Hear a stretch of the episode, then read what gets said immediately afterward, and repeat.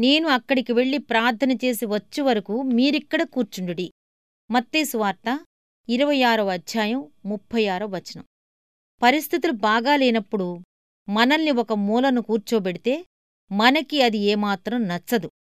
గెత్సెమనే తోటలో పదకొండు మందిలో ఎనిమిది మందిని అలా ఊరికే కూర్చోమన్నాడు ప్రభు. ఆయన బాగా ముందుకు వెళ్ళాడు ప్రార్థించటానికి. పేతురు యాకోబు యోహానులను మధ్యలో ఉండి కనిపెట్టమని చెప్పాడు.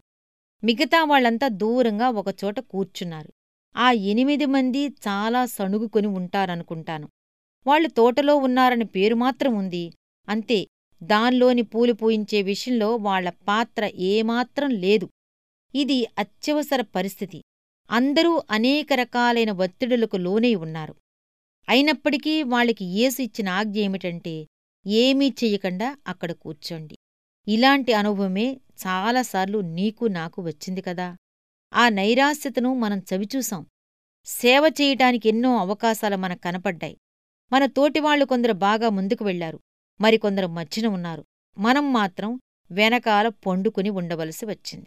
అస్వస్థతో పేదరికమో లేక మరో విధంగా పరిస్థితులు తలక్రిందులు కావటమో జరిగి మనం వెనకాల ఉండవలసి వచ్చింది.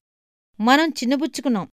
క్రైస్తవులుగా మన పాత్ర మనం నిర్వహించకుండా ఈ అడ్డంకులేమిటో మనకు అర్థం కాదు. తోటలోకి మనం ప్రవేశించిన తరువాత కూడా చెయ్యటానికి ఏ పనీ లేకపోతే అన్యాయం జరిగినట్లు అనిపిస్తుంది. హృదయమా మెదలకండా ఉండు. నీకర్థమయ్యేదే ఎప్పుడూ వాస్తవం అనుకోకు. క్రైస్తవ జీవితంలో పాలుపంపులు నీకు తప్పకుండా ఉన్నాయి. దేవుని తోటలో నడిచేవాళ్ళే నిలబడేవాళ్ళే నిజమైన సేవకులు అనుకోకు. నువ్వు కూర్చుని ఉండవలసిన స్థలం కూడా పరిశుద్ధమైనదే. క్రీస్తులో జీవించి ఉండటంలో మూడు రకాలున్నాయి. ముందుకు వెళ్ళి పనిచేస్తూ కనిపెడుతూ తెల్లవారేదాకా పోరాడుతూ ఉండే ఆత్మలు కొన్ని.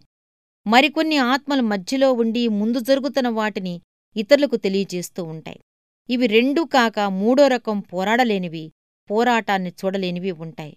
ఆ ఆత్మలకి ప్రస్తుతం దేవుడిచ్చే ఆజ్ఞ ఇక్కడే కూర్చుని ఉండండి. నీకిలాంటి అనుభవం తటస్థించినప్పుడు దేవుడు నిన్ను కించపరుస్తున్నాడనుకోవద్దు. ఇక్కడ కూర్చోండి అని ఏసి ఇచ్చిన ఆజ్ఞని జ్ఞాపకం చేసుకోండి. తోటలో నువ్వు కూర్చుని ఉన్న స్థలం కూడా పరిశుద్ధమైనదే. దాని పేరు వేచియుండే చోటు. కొన్ని ఆత్మలు గొప్ప పనులు చేయటానికి గొప్ప భారాలు వహించటానికి ఈ లోకానికి రావు. అవి కేవలం అలా ఉండటం కోసమే నియమించబడినాయి అవి మనుషులు ఎప్పుడూ ఉపయోగించని పూలు. వాటిని ఎవరూ దండగా గుచ్చలేదు. ఏ బల్లమీద అవి అలంకారంగా ఉండలేదు. పరిశీలకుల దృష్టిలో ఎప్పుడూ అవి రాలేదు. కాని క్రీస్తు హృదయాన్ని అవి సంతోషపెట్టినాయి. వాటి పరిమళం వల్ల వాటి అందం వల్ల అవి క్రీస్తుకు ప్రియమైనాయి. తమ అందాన్ని చూసేవాళ్ళెవరూ లేకపోయినా అవి అందాన్ని నింపుకున్నందువల్ల దేవుడు చూసి సంతోషిస్తున్నాడు. నువ్వు అలాంటి పుష్పానివైతే సణుక్కోవద్దు.